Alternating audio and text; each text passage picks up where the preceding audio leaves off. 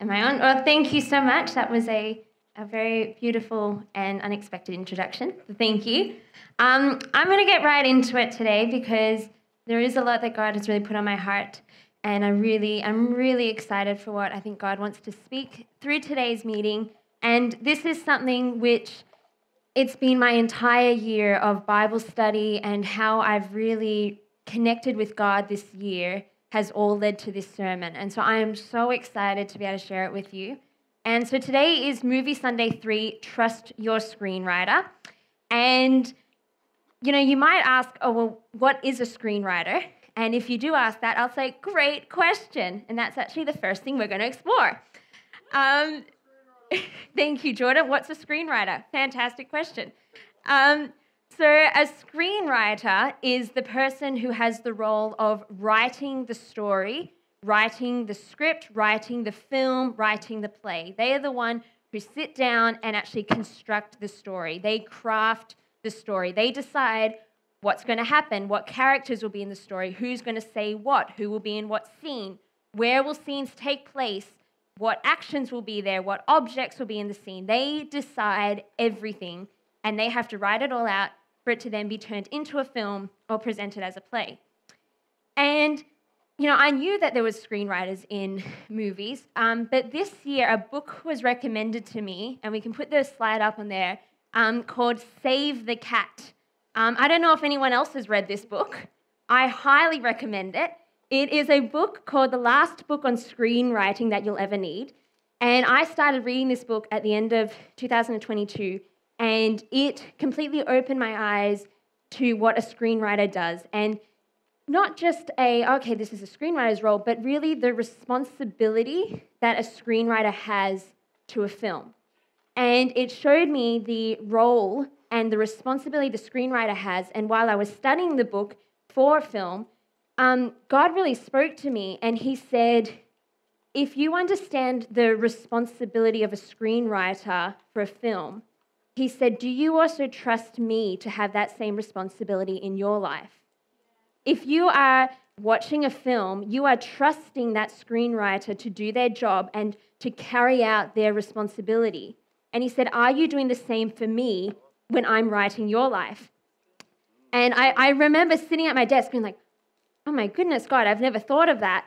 And you know, I was talking to my dad, Pastor Peter, last night, and he was saying how everyone knows when you're watching a movie, you know that movies are crafted stories. You know that someone has come and they have crafted this amazing story and that everything's playing together. But often when we come to life, it can feel very much like, well, life just happens. And so, no, there, there is no craftsmanship of life. It's just life is happening all around us. And he said, but when you look at God's word, you realize, no, that's not how God intended life to be. God actually is wanting to be the screenwriter who's crafting our story God wants to be that person who's looking at the big picture, who's taking on that responsibility of saying, Don't you write your story, let me write your story. And so that's why today we're going to be looking at a screenwriter for a film and then saying, How can we then translate that to God being the screenwriter of our story, of our life? You know, there's a scripture which says, God causes all things to work together for those who love him and are called according to his purpose. So it means that when we do, when we love God and when we embrace His purpose, we are actually enabling Him to be the screenwriter of our life and to say, use everything to write our story. and so today, one of the things which I loved, loved, loved in this book, and I have read it and reread it and reread it, is the power of the setup. And that's what we're going to be exploring today is a screenwriter's responsibility for the power of the setup in a good story. And a screen, you know, a good script, a good story will be filled with setups and payoffs. If it's not filled with those, it's not a good script. And in the same way, God, the master screenwriter, wants to fill our lives with setups and payoffs.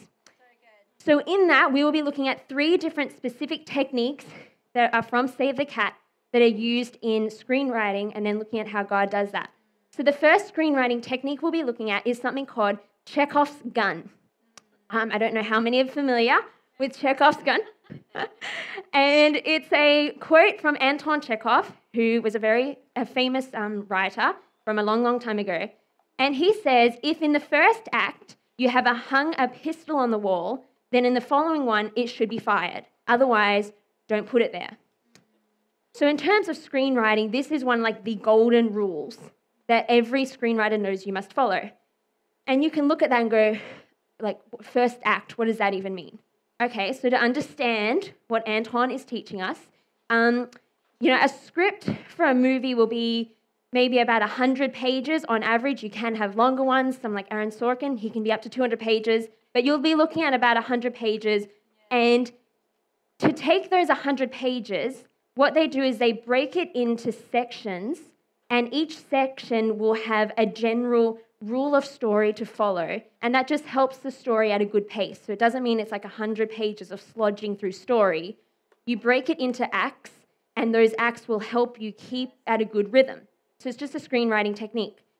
Um, so for a movie, common movies, three acts. A modern movie will be nine acts. Um, plays, two acts. TV show, five acts. But um, Save the Cat is specifically on film screenwriting. So we're going to be using the example of a three act structure. So, everything today, when we talk about Act 1, Act 2, Act 3, we are thinking in terms of a movie. You have your start, you have your middle, you have your ending. Now, Aaron Sorkin, who's one of the most famous screenwriters around, he, um, I watched a masterclass that he did on screenwriting, and he said the basic way to understand it is Act 1, you chase your hero up a tree. Act 2, you throw rocks at them. And in Act 3, you get them down. So, in the simplest terms, Act one, this is what happens. We're going to get them in a tree, they're stuck. Act two, we're going to throw rocks at them so it's harder. And Act three, we will get them down. So every film will follow that general gist of rhythm. So back to Chekhov, Anton Chekhov, he is effectively telling writers if in Act three you are going to have your hero shoot the bad guy with the gun, you must introduce that gun back in Act one. So, what he's saying is that you must get to Act 3 and have your hero holding a gun.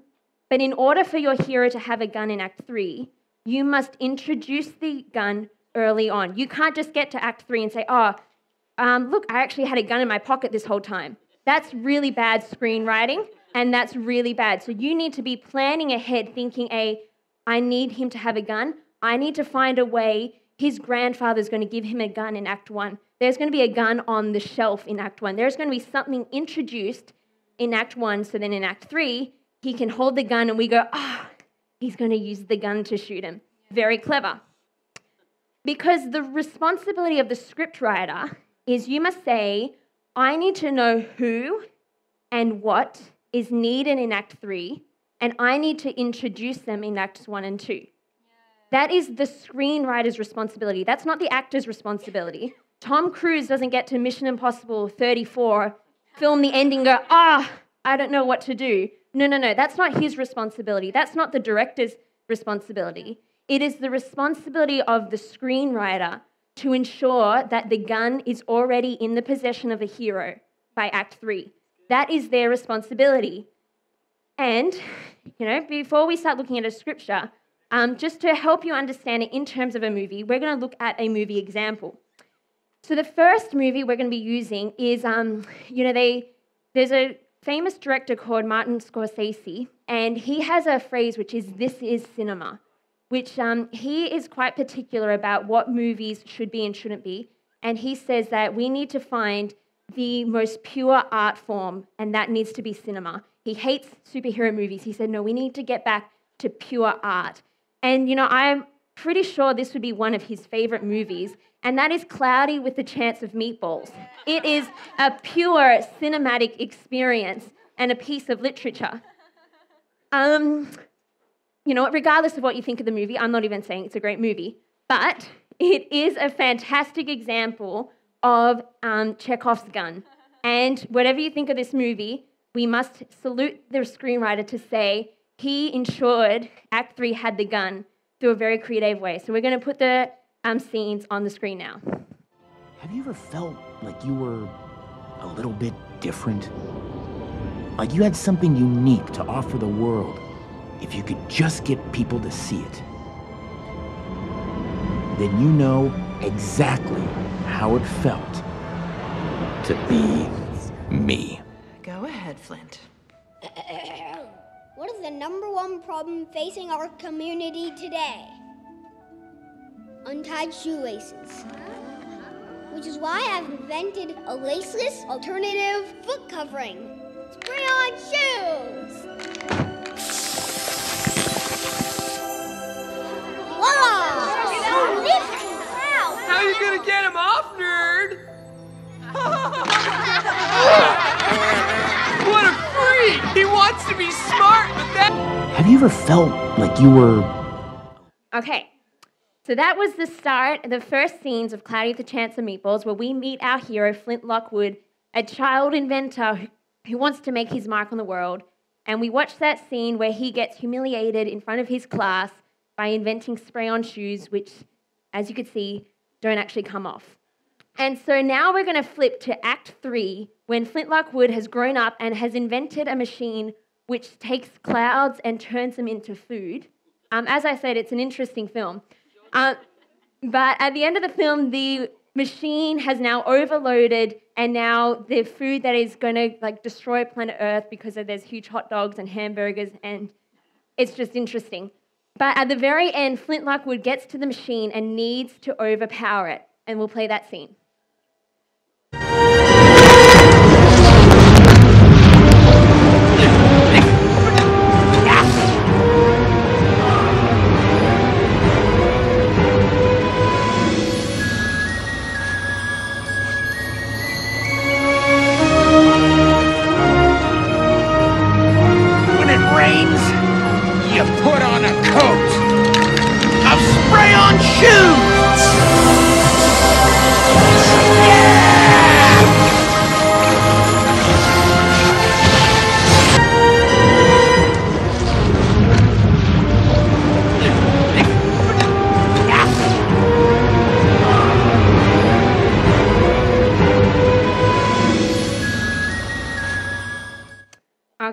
So that was the the end scenes of with a Chance of Meatballs.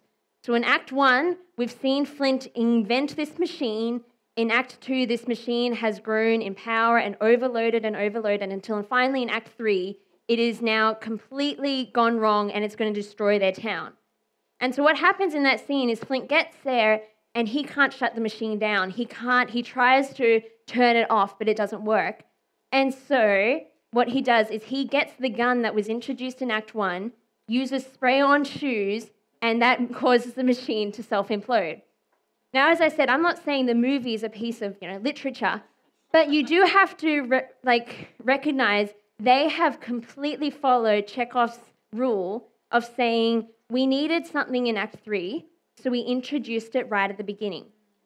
And the thing is that this movie, it's not a movie about a guy who invented spray on shoes. It's about a guy who invents a machine. The shoes was not the whole point of the movie. It is simply the weapon that they put in his hand so that in Act 3, he can overpower the weapon. Because, um, you know, one of the great things about um, Chekhov's gun is that Flint Lockwood and the audience go through this entire movie unaware that he already has in his possession the key he needs for the victory. You go through this whole movie watching him try to figure out how do I overpower this machine, unaware that in his pocket this entire time has been the very key he needs. Now, for sake of time, we're not going to show more clips, but I will put up some photos to show you how this is used in every film you'll find. Um, okay, so here's some examples. In the Hunger Games movies, at the start of the movie, you're introduced to poisonous berries. In the end, they use those berries to overpower the Capitol. In Home Alone, at the start, you see that his big brother has a spider. At the end of the film, he uses that spider to escape the sticky bandits. In Toy Story 3, the aliens are obsessed with the claw game. And finally, at the end of the movie, the aliens can use a claw to save their friends. In Back to the Future, the clock tower is introduced at the very start. Finally, it's that same clock tower which enables him to come back to the present. In Mission Impossible, in pretty much every movie, they use masks which can change their appearance. You see them using the mask at the start. At the end, they use that same technology to win the battle. In Tangled, you find out that at the start of the movie, if she cuts her hair, she loses her power. at the end of the movie, they cut her hair so she can escape.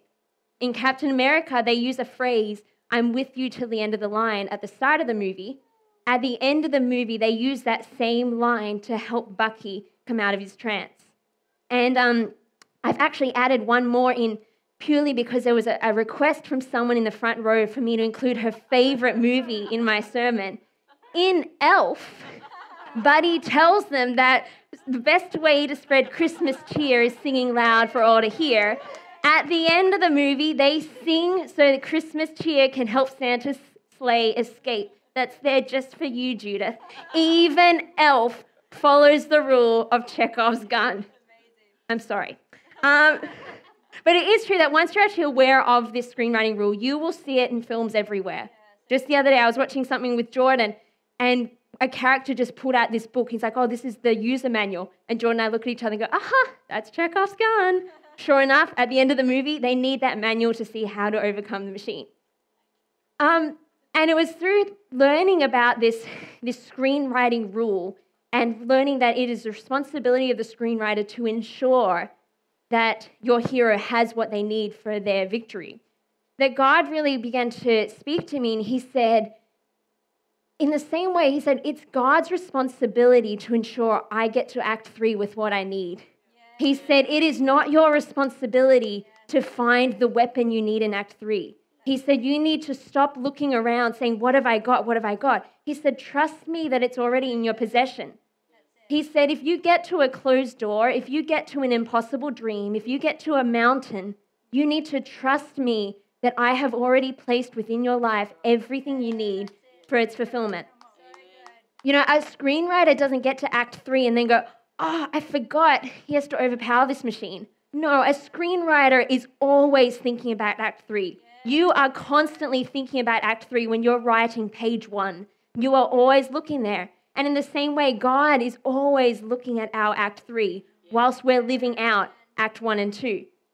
And um, when God was speaking to me this, he said, You know, I start looking at movies through this filter of seeing Chekhov's gun everywhere. And now I can't help it but see, oh, that's Chekhov's gun, that's Chekhov's gun. Um, and God actually challenged me. He said, Start reading your Bible like that. He said, Start reading your Bible and looking out for me setting up a key for victory later on. And so this entire year, I've been reading the Bible like that, and it has just opened my eyes, being like, God, you are a master screenwriter. And today we're going to be looking at the scripture, um, and the scriptures of David, of King David. Um, so we're going to put them up on the screen from 1 Samuel. And so, as we would say, you know, in a movie technique, we'll say, okay, Act One, here we go. So it says, one day he said, Samuel, I've rejected Saul, who was the king and I refuse to let him be king any longer. Stop feeling sad about him, put some olive oil in a small container, and go visit a man named Jesse, who lives in Bethlehem. I've chosen one of his sons to be my king. One by one, Jesse told all seven of his sons to go over to Samuel. Finally, Samuel said, Jesse, the Lord hasn't chosen any of these young men. Do you have any other sons? Yes, Jesse answered. My youngest son, David, is out taking care of the sheep. Send for him, Samuel said. We won't start the ceremony until he gets there. Jesse sent for David. He was a healthy, good looking boy with a sparkle in his eyes. And as soon as David came, the Lord said to Samuel, He's the one. Get up and pour the oil, olive oil on his head. Okay, so Act One, we've got David, a regular shepherd boy living a regular shepherd boy life, and suddenly something extraordinary happens. A prophet comes and says, You are to be the king of Israel. In screenwriting um, terms, we would call this the catalyst, the moment where everything changes for this character.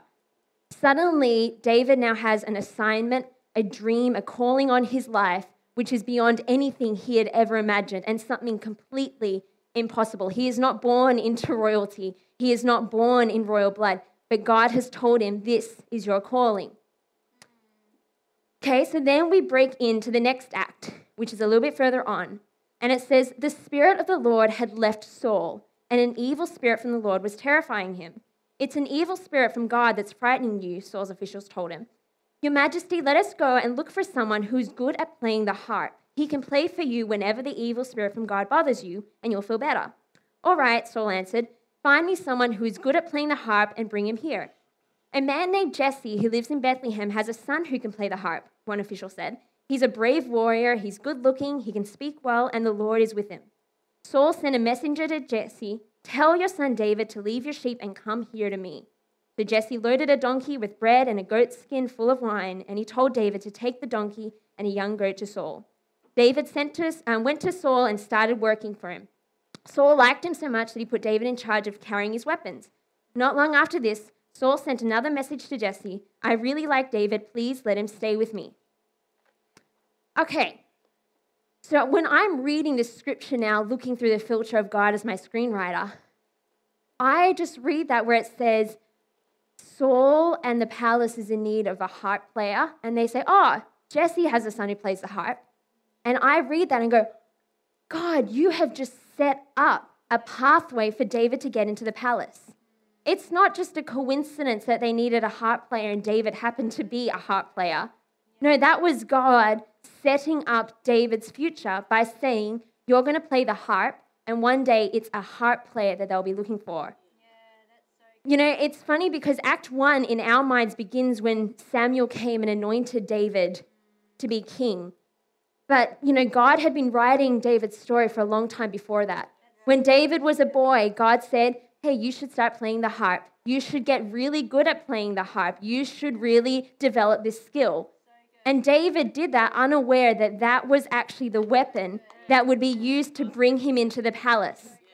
You know, it's amazing because it's not even anything that correlates to being king. It's not like a you need to study so you're a really good soldier so that you can be put in charge of one of the areas in the army. It's not saying you need to become really good at helping a king. It's actually something so separate. It's like spray on shoes, something which has no correlation to what you're looking at. But God is saying, I'm going to place within your life the very thing that will be needed to take you into the victory. And you know, there's a quote in um, the Screenwriter's Bible where it says, In most Bond films, Q gives James the gadgets he'll later use in the movie. They can be pretty ridiculous, but as long as they are established early, we accept them. And that way, we're not relying on James Bond to just overpower the villain. We're actually relying on him having been given a gadget that is perfectly designed for the exact situation he's in. You know, it's not saying we just need our hero to be more powerful. It's saying, no, a screenwriter will give him a weapon that is more powerful. You know, it's, it's like, uh, you know, the old TV show Batman when they would have the bat belt. And in every situation, Batman had exactly what he needed. If it's shark repellent spray, he had it. If it was spray on shoes, God says, I'll give it. It's the ability to play the harp. God says, hey, you're going to have what you need. And I'd love to, um, we're just going to listen to a testimony here which is I don't know how many of you were here for Movie Sunday last December when we had um, a special guest, which is Christopher Palaha, a Christian actor from LA. And he's got an amazing testimony, which I've heard many times. But again, looking through the filter of a screenwriter, God really spoke to me about it in preparation for this message. So I'd love to share it over. Um, this is when Chris Palaha shared this testimony on an interview, um, and then we're going to talk about it. I'll put the video up for you now. Where we were happened to be in front of this store, and in the basement, this man was trying to burn his restaurant down for insurance purposes. And Catherine was, uh, I was between her and the traffic, and I felt the prompting of the Holy Spirit, and I moved and I switched sides with her, and I said, I don't know why, but I feel better on this side of you. And about a block later, the building exploded, and we were caught in this blast. Um, it was 120 stitches for me, and because I moved, I was wearing this thick sheep sheer leather jacket and cords and boots, and I basically eclipsed all the glass that probably more than likely would have killed Catherine. Where we were happened to be in front of the so store, um, and in the basement, this man was trying. So that's a, a, very quick overview of a testimony which happened 27 years ago when, you know, he he should have died. The girl he was with should have died when the building exploded. And I've heard him tell that story, and he said like that was a really key moment in his relationship to God, realizing God had just done a miracle and saved his life. And, you know, I've heard him share the testimony before, but he, he'd often mentioned how he just felt from God to switch places. And the other thing he said was that he was wearing a really thick jacket. And it always kind of stood out with me. It was like these two pivotal things happened which saved his life. And earlier this year, he spoke more in depth about the testimony. And he actually just shared, again, just a little clip about the moments when he was getting ready to go out with the girl that night. And I hear this and I'm like, God, you have just set up the very weapon needed to spare his life. So we'll play the second video now. Um, it was like an Indian summer, so she was good, but she didn't have a jacket. So I bought, I let her borrow my my a, a red windbreaker. She had a white T-shirt on and some jeans and tennis shoes. And then I was overdressed for the night because I liked this, jacket that I had, which was a sheep shear leather jacket that had this collar that popped up. Um, it was like an Indian summer. So Right, she so again, good. like just a very quick overview, but basically, he's just said that he was overdressed for the weather, but he just had his favorite jacket on. And you know, I listened to that, and all I can hear is God in that moment when he put that jacket on. He was completely unaware of what was about to take place in his life. He had no idea that that jacket was going to save his life. Yet God already knew what was about to take place in Act 3. So God ensured he had the weapon he needed right then. And now we'll play the, the last video where you hear now exactly why that jacket was so important to his life being spared. we pulled into St. Vincent's and we got out of the cab. The guy drove. We didn't have to pay him because the guy was already paid. And we walked in, and I was so I was literally covered in blood. That the minute I walked in, they sat us into an emergency room, full full medical attention. The nurses came in, washed off. It ended up being tw- 120 stitches. So there's a, a cut on my hand that looks like a it looks like a dancer or a, a wild horse. There's this thing here. It's like a long scar, and there's this. And what's interesting is everywhere that was exposed. So my eye got blocked by this hand, my jugular got blocked by this arm, and then what was exposed got clipped. And then the rest of my body, that that sheep shear jacket that I You was had the wearing, D- Dylan's jacket on. Dylan's jacket was like armor, and so I eclipsed all of the glass that would have just eviscerated Catherine, just completely annihilated her. So she didn't get hit at all. She had one little piece uh, hit her in the head, so she had a little nick in her head that didn't take stitches or anything to heal up. And we pulled into St. Vincent's, and we got out of the. So, you know, as I was watching that video yesterday, like I've heard him share the testimony before, but God really began to speak to me when he said, you know, he had no idea what was about to take place. He had no idea that that building was about to explode. But for me, it fills me with such confidence in God, knowing that God had already arranged exactly what was needed for his life to be spared. And something as simple as wearing a jacket that was too big for the weather actually saved his life. And, you know, when he put his hands up to show how his eye and everything was saved, I'm like, God, I like, God, if one hand had been down, he would be dead. If he, what happens if he hadn't switched places? She would be dead. If all these things, and I'm like, suddenly I just had such faith arise in my heart. Like, God, you arranged it so perfectly so that he had a jacket he shouldn't have been wearing. He switched places, which didn't make sense because God knew in Act 3 a building's going to explode, and so I'm going to ensure it does not harm you. You know, God is so faithful. He says, Hey, you could be in an Act 3 you don't want to be in, but I'm going to ensure you have exactly what you need to walk through in victory.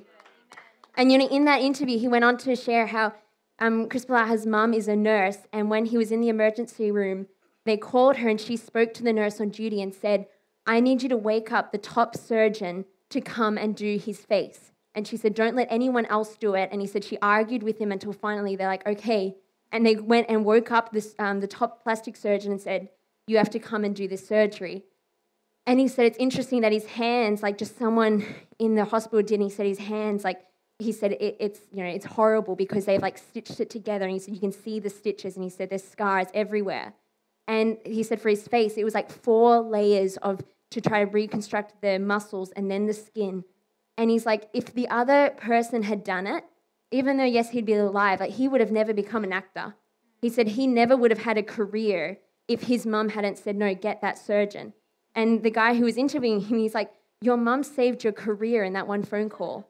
And, and you know that's another thing god really spoke to me. He said it's not just about saving your life it's about saving your calling. It's saying no if you need to be have a face that can be put on screen i will ensure a top surgeon comes and does the stitches because god's saying i'm going to send you with a bat belt i'm going to send you with what you need for that moment i'm not going to send you in alone and you know like the bat belt's like a funny example because you know let's be honest when bat when batman reveals he has a shark repellent spray, you kind of know a shark's going to attack him this episode. Um, But a good and skillful screenwriter will be writing a setup very subtly so you're not aware it's a setup. You know, they will be doing it without anyone knowing. And one method for doing this is a fantastic um, technique, which is Pope in the pool. And again, I don't know, hands up, who's ever heard of Pope in the pool? Um, I love this phrase and I use it all the time now. I'm like, that's a Pope in the pool. Um, so Pope in the Pool is, again, it's from Save the Cat. And the guy, um, Blake Snyder, said that he was watching a movie once where these generals were having to give an update to the Pope um, in the Vatican about a war and how things were taking place. And he said, rather than just having it take place in an office, he said they actually had the scene take place by the Vatican's pool. And what Pope in the Pool is, is this Pope in the Pool is strategically having something in the scene which will take your attention. So I could see all of you one by one stopped looking at me and started watching this guy over here because he was a pope in the pool. He was something which looked interesting, which looked confusing, which looked dangerous and intriguing. And so you start watching the Pope in the pool and you forget about what's happening over here. And that, now you can go. This is dangerous getting him up on stage. Thank you, Pope. Thank you. Thank you. If we need, we need any more popes in the pool, I'm happy to come up at any time. Thank you. Thank you, Mr. Pope. Popes for hire. Well done. Um, so this is literally showing you what a pope in the pool is. Is that I want to do something over here I want to have a character have spray on shoes, but I don't want you to be watching the spray on shoes. So I'm going to bring a pope in the pool. I'm going to bring a little bully who's going to laugh at him. So you start watching the bully, think, oh, this poor kid, he's getting laughed at. No, no, it's actually so you are not watching the setup. Yeah. Over here, I am setting up the victory. Over here is where your attention is. You are focusing on a pope in the pool. So that is what pope in the pool is. And I'm going to show you one of my favorite Pope in the Pool examples, and it's from the movie Ocean's Eleven. And the backstory of this film is that there is a heist that's going to take place, and at the start of the movie, you meet the team that's going to take place in this heist. So each character gets like a 10 to 60 second clip for their meet the team. These are the guys who are going to take the heist. So if you turn your attention to the screen. Boys yesterday. Mormon twins? Mm. They're both in Salt Lake City, six months off the job. Got the sense they're having trouble filling the hours.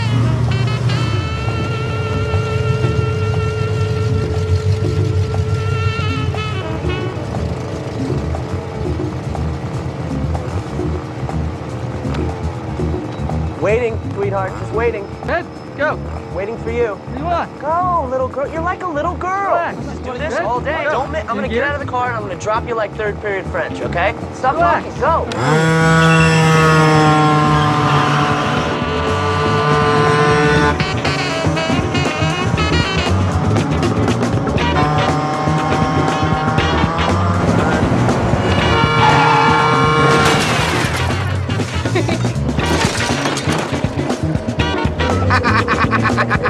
Boys yesterday. Mormon Um, twins? I love that scene. I just think it's fantastic. And you know, I watched that scene and I'm like, oh my gosh, I love these characters already. I get it. They're competitive, they're funny, they're immature. I get them. But in reality, those brothers and their competitive spirits are actually just popes in the pool. Because that entire scene is not actually about the brothers. The entire scene is actually about the remote control car. The remote control car that they were driving. That entire scene is showing you these brothers have a remote control car. And that is something which you subconsciously think, oh, yeah, whatever, these brothers are hilarious. But if we go to the next screen, at the end of the movie, spoiler alert, they take the heist. There's a big car chase. They follow the car. The car explodes. Oh my goodness, what's happened? And then you see the brothers with their remote, and you realize they've used a remote control car as a decoy so that they can escape with the money. And in that moment, you realize I have just been set up. So, this entire time, yes, of course, they're going to use a decoy car because these brothers use remote control cars.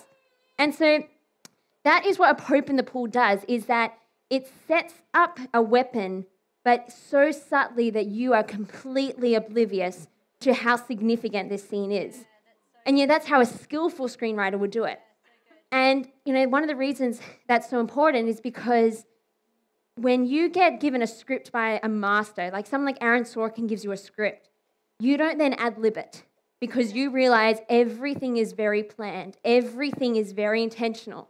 You know, you get a movie like a Hallmark movies, which I love, but you know, they say Hallmark movies, the actors can very much ad lib. They can, you know, they can go off script and they said it's fine. They said that's kind of what that's the level it's at, is that you just trust your actors to make the scene something special. If you get given an Aaron Sorkin script, if there is a comma, you take a breath. They said you follow his punctuation, you follow his words, you do not ad lib. If he says you drink your coffee, you drink your coffee. You do what he says. And it's not because it's like, oh, he's so controlling. It's because that comma could actually be a setup. You have no idea what is a setup in an Aaron Sorkin script because it is so subtle. It is so masterfully crafted. And you know, I'd love to look at a Bible example for this Pope in the pool technique. And it's from Acts 15. Um, so I'm not going to read the whole thing, but I'll just speed read to you where we are in this situation. Um, so in verse 15, it says that certain people came down from Judea to Antioch and were teaching the believers, unless you are circumcised according to the custom taught by Moses, you cannot be saved. That's a pretty big deal. That's a pretty big debate that's about to take place. Um, this brought Paul and um, Barnabas into a sharp dispute and debate. They were appointed, along with some others, to go to Jerusalem to see the apostles and elders about this question. Okay, so everyone's focus right now is on this big debate which is taking place between the believers. Do you need to be circumcised or not? Um, this whole assembly became silent as they listened to them. Um, okay, so then we just drop down to verse 22 when it says, Then the apostles and the elders with the whole church decided to choose some of their own men to send them to Antioch with Paul and Barnabas. They chose Judas and Silas, men who were leaders among the believers. Okay, so this whole thing happens, and the whole focus is on the debate do you need to be circumcised to be saved? That is what our focus is on reading. That is what the they in the story, that's what their focus was on, was this debate. Do we need to be circumcised? And it's it's a relevant debate. They are saying, okay, what's happening, where do we stand, who do we stand with. Um, but in verse 22, a very simple phrase is said where it says, Then the apostles and the elders with the whole church decided to send some of their own men, send them to Antioch with Paul and Barnabas. They chose Judas and Silas, men who are leaders among the believers. There's simple words and Silas. Two simple words that just come and go during this entire situation, this entire debate. But Silas went on to become such a crucial member of the New Testament. He became such a crucial weapon in the New Testament. You think about all the stories where it's Paul and Silas. Silas was introduced whilst a pope in the pool of a debate about circumcision had everyone's focus. Everyone was focused here, but God's focus was saying, hey, I'm going to introduce Silas, and he is going to be a crucial weapon for you in the future. And I'd love us to, um, we've got some papers to hand out.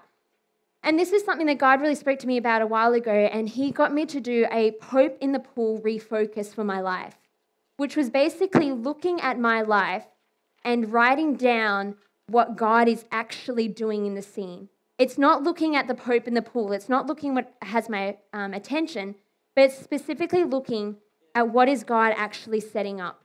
You know, there could be the Pope in the pool of health battles or deadlines at work or gossipers at work or the economic, you know, the um, economic situation.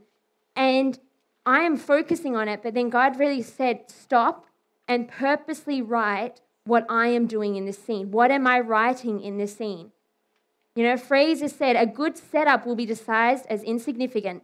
The audience will be focusing on another aspect of the scene, but for Pope in the Pool, you deliberately have something take their attention while feeding them the crucial information. And God really spoke to me. He said, in May of 2023, He said, I gave you a Chekhov's gun. I gave you a weapon that would be crucial to your victory in 2023 and 2024 and for the rest of your life. And that was when Dr. Jerry Savelle came, and not only did he came, but he gave our church an impartation of favor. And you know, the Ocean's 11 scene, the scene of the brothers is an amazing scene. It's one of my favorite scenes in the movie. But the crucial element was the remote control car. And God said to me this phrase He said, What if Dr. Savelle's visit was one of the best scenes in 2023? But the most vital element was setting up an impartation of favor that would open doors in 2024 for you, your family, and your church. It was suddenly saying a the visit could actually take all my attention and I miss what God imparted in that scene. And I, I challenge you to when we re listen to these message and re-watch it, to start looking not just at how amazing, and it was, it was a dream come true for me to have him preaching in our church. But God said, but you must recognize what was imparted in that scene, what element. And, you know, as we begin to approach the end of this screenwriting seminar, um, there's one more thing that I'd love to leave with you, and it's another screenwriting technique. And in Save the Cat, um, he doesn't just talk about the three acts, but he then expands it to actually tell you, you know, the beats that need to happen in each act.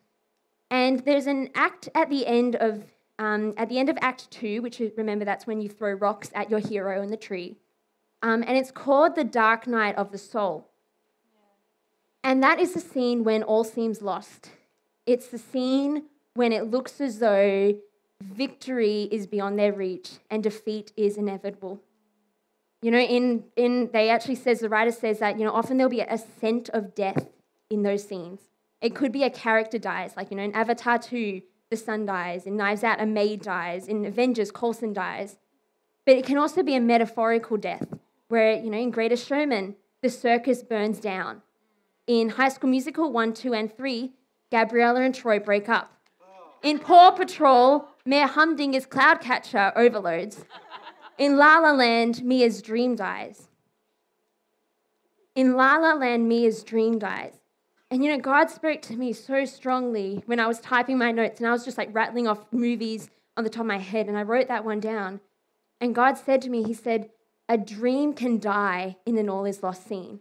And He said, A calling of God can die when you are at the end of Act Two. When all seems lost, that is when the devil will try to kill your calling. It will try to kill your dream because he knows that you are vulnerable in an all is lost scene. And in La La Land, you know, Mia, she's dreamed of being an actress her whole life. She, and then finally, she gets a call to say she's got the audition of a lifetime. And she tells her, her soulmate, Sebastian, that she's not going to go. And he's like, Why? This is what you've waited for. And she says a phrase, and she says, because it hurts just a little too much.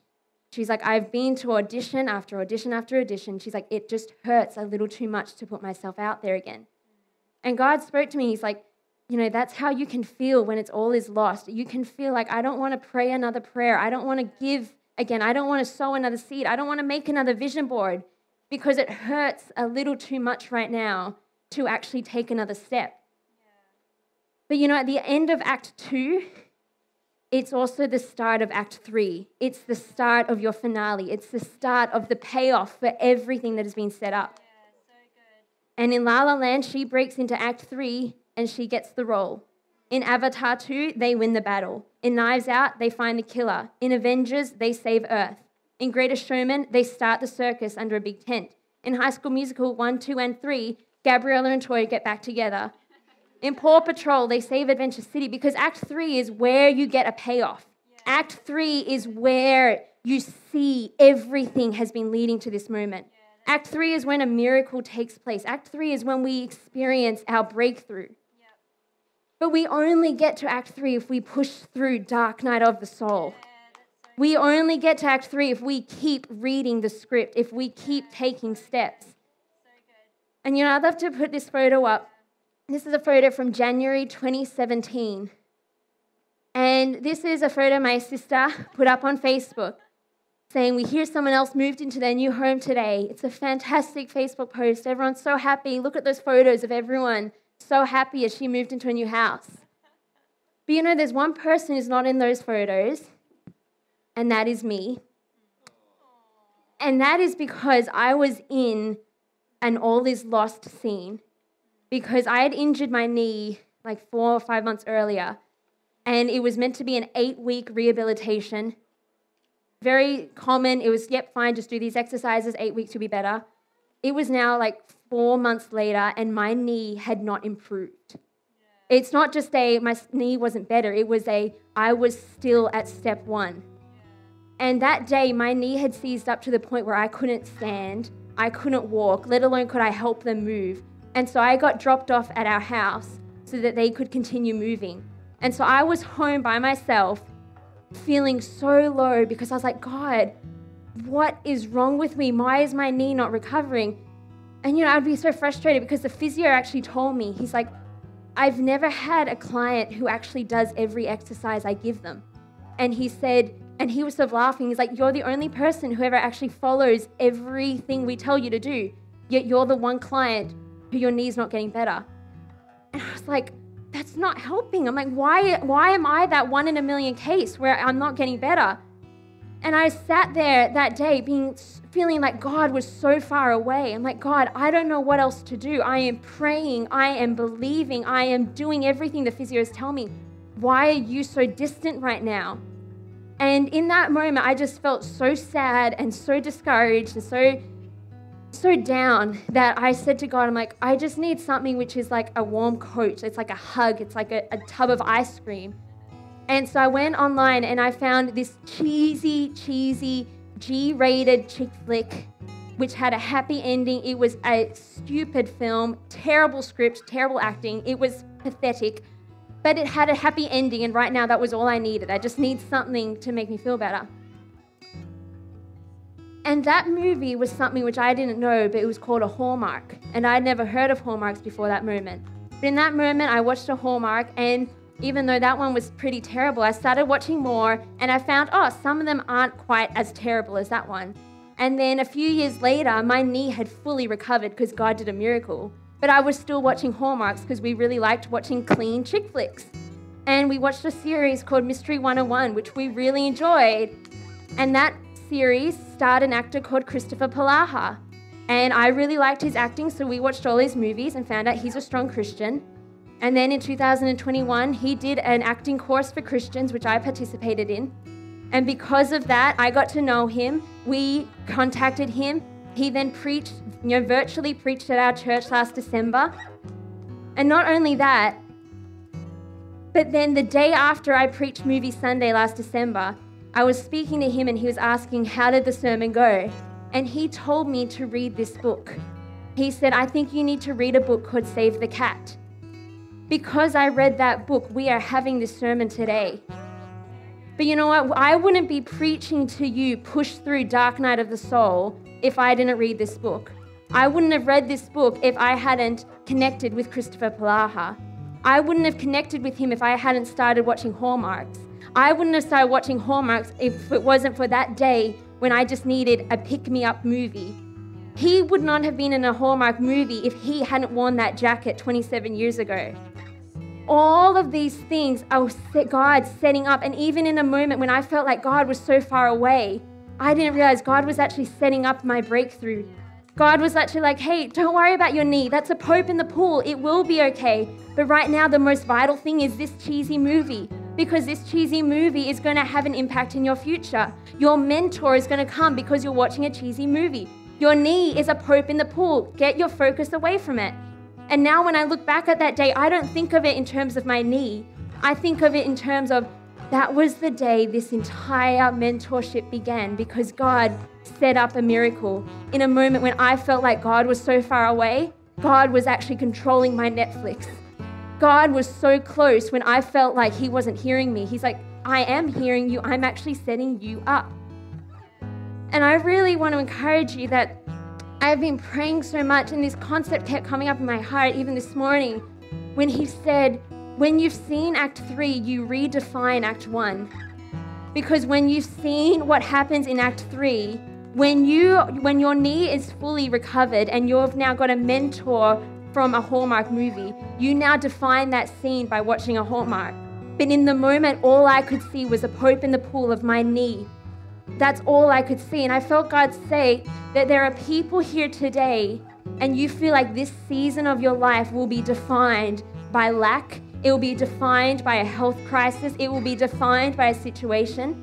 But God's saying when you're in Act 3, you will redefine that moment because you will see what God is doing. You will see that God was always working, God was always setting up, God was always writing your story. And your story does not have to be defined by that dark night of the soul. Dark night of the soul with God can become the greatest setup you've ever known.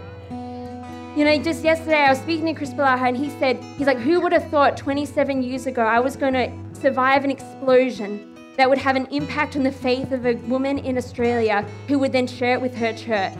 He's like, who would have thought 27 years ago, that day when I felt like everything had gone, you know, fallen apart, God was setting it up so you today could have your faith encouraged. That is how good God is. That is what a master screenwriter is. So I encourage you, I invite you to stand in this moment. And we're just going to spend a few minutes worshiping God, praising Him that He is faithful to be writing our story. And I just encourage you that maybe you feel like you are living as such an insignificant scene. Maybe you feel like this season nothing is happening, no one's writing the story. No, that's when a master is setting you up a insignificant scene in the hands of a, a master becomes the greatest setups. Maybe you feel like all is lost and it's not just the scent of death, I'm seeing death. And God's saying, No, in the hands of a master, that becomes your setup. It does not matter what pope in the pool has got your focus right now. There is a master screenwriter who is writing your story, who is writing this church's story, who is writing this nation's story. But we need to give him the pen. We can't be scribbling over a script and then expect to live in his payoff. If you ad lib, you can't expect to be in the payoff. You can't tear out pages and say, no, this page is too hard. He's saying, no, you have to live out the script. You have to give every scene over to me. You have to say, God, this is your story. You have to trust Him as your screenwriter if you want to live in the payoffs. So I invite the band to sing this song now, and I just encourage you to respond in your heart. If you want prayer, please come out. But otherwise, just respond in your heart and say, God, I am trusting you to be writing my story. Thank you, guys.